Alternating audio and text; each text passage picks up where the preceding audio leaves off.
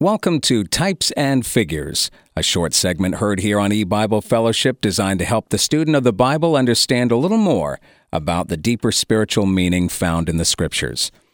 And you know, the Bible is incredibly wonderful at what it was designed to do, and what it's designed to do is teach the gospel of God.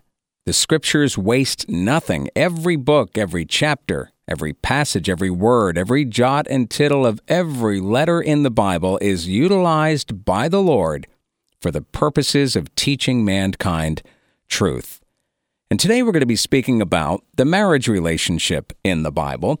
And the marriage relationship is part of this world's everyday life. Just about every society and every culture in the world has men and women joined together in the marriage union and yet, the world's most cherished practice of marriage comes right out of the Word of God.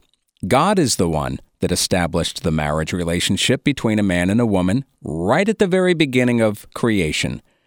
We see this in Matthew chapter 19 verse 4, where we read, And he answered and said unto them, Have ye not read that he which made them at the beginning made them male and female, and said, for this cause shall a man leave father and mother, and shall cleave to his wife, and they twain shall be one flesh?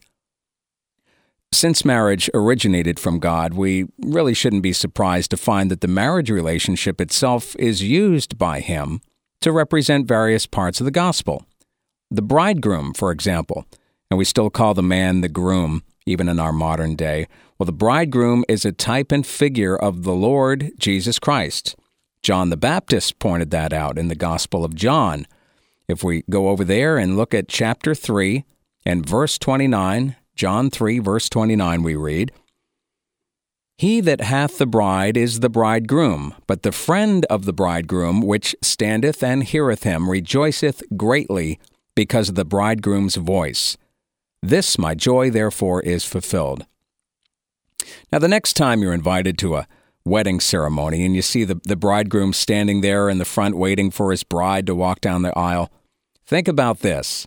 Think to yourself that in the Bible, that man is a representation of the Lord Jesus Christ. What a beautiful picture that is. Today's type and figure is the bridegroom, a type and figure of Jesus Christ. We hope you'll be able to join us for our next segment here on eBible Fellowship, Lord willing. Have a blessed day.